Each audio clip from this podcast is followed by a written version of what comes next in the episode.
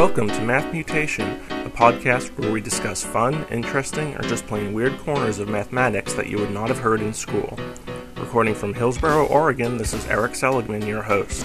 And now, on to the math. Math Mutation 190 Loving Only Numbers. Before we start, I'd like to thank listeners S Black 4, Walker TX Clocker, and LaxRef for some more nice reviews on iTunes. Thanks, guys. Now, on to today's topic. During this holiday season in the U.S., many of you are spending time with your families and taking pity on those who don't have any relatives to visit, or taking pity on those with too many relatives visiting.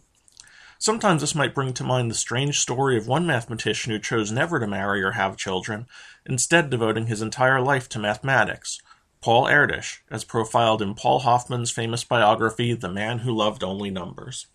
Erdős was a Hungarian Jew born in Budapest in 1913.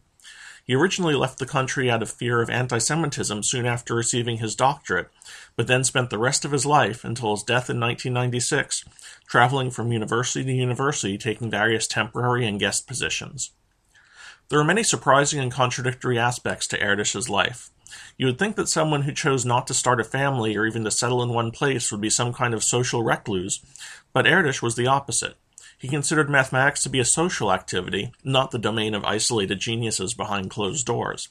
His travels were constantly motivated by the desire to collaborate with other mathematicians, where he would help them solve particularly tough problems. Though he wasn't the leader in any single field of mathematics, never winning the Fields Medal, for example, he co authored about 1,500 papers in his lifetime with over 500 different co authors.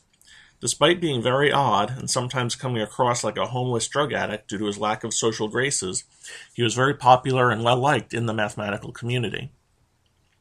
Due to his large number of co authors, the concept of an Erdős number became a common in joke in the math world.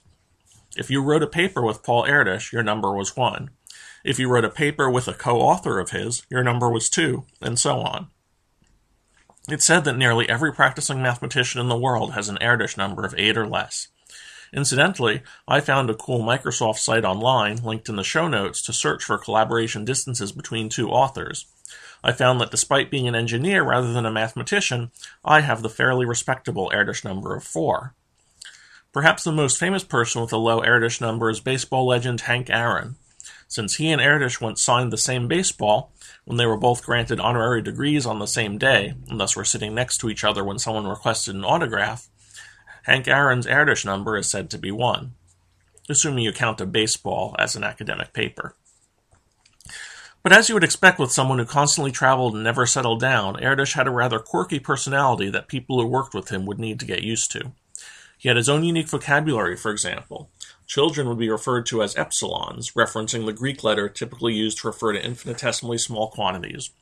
Women and men were bosses and slaves, while people who got married or divorced were captured and liberated. Perhaps this reflected an internal attitude that negatively impacted his potential for dating, even if he had ever given a thought to such things. If someone retired or otherwise left the field of math, Erdős would refer to them as having died.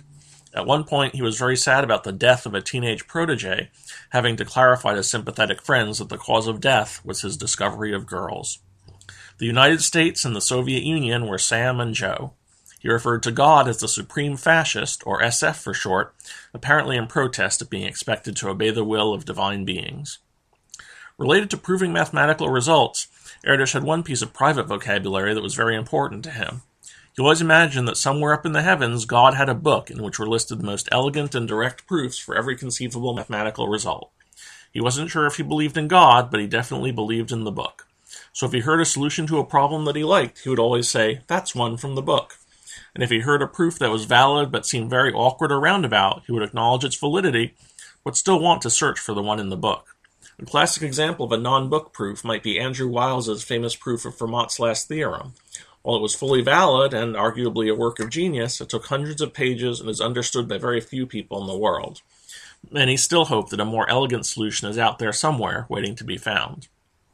Despite Erdős's genius and his sociability, there were many aspects of modern life that baffled him, or were simply considered beneath his notice. As a result, he constantly depended on his many friends to help him get by.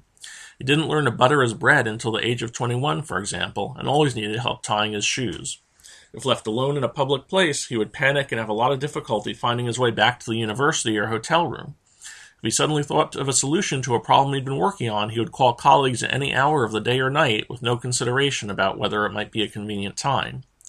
He didn't like owning anything, traveling with a single suitcase and requiring his host to wash his clothes several times a week. It always had to be his host doing the washing, since he never bothered to learn how to use a washing machine. The last novel Erdős read was in the 1940s, and he didn't watch movies since the 1950s. On the positive side, his lack of concern for money made him quite generous to fellow mathematicians and others in need. When he won the $50,000 Wolf Prize, he used most of the money to establish a scholarship fund in Israel. He would sometimes give small loans of $1,000 to struggling students with strong potential in math, telling them to pay him back whenever they had the money. At one point, he was seen to take pity on a homeless man just after cashing his paycheck. He took a few dollars out of the envelope to meet his own needs, then handed the rest of the envelope to the stunned beggar.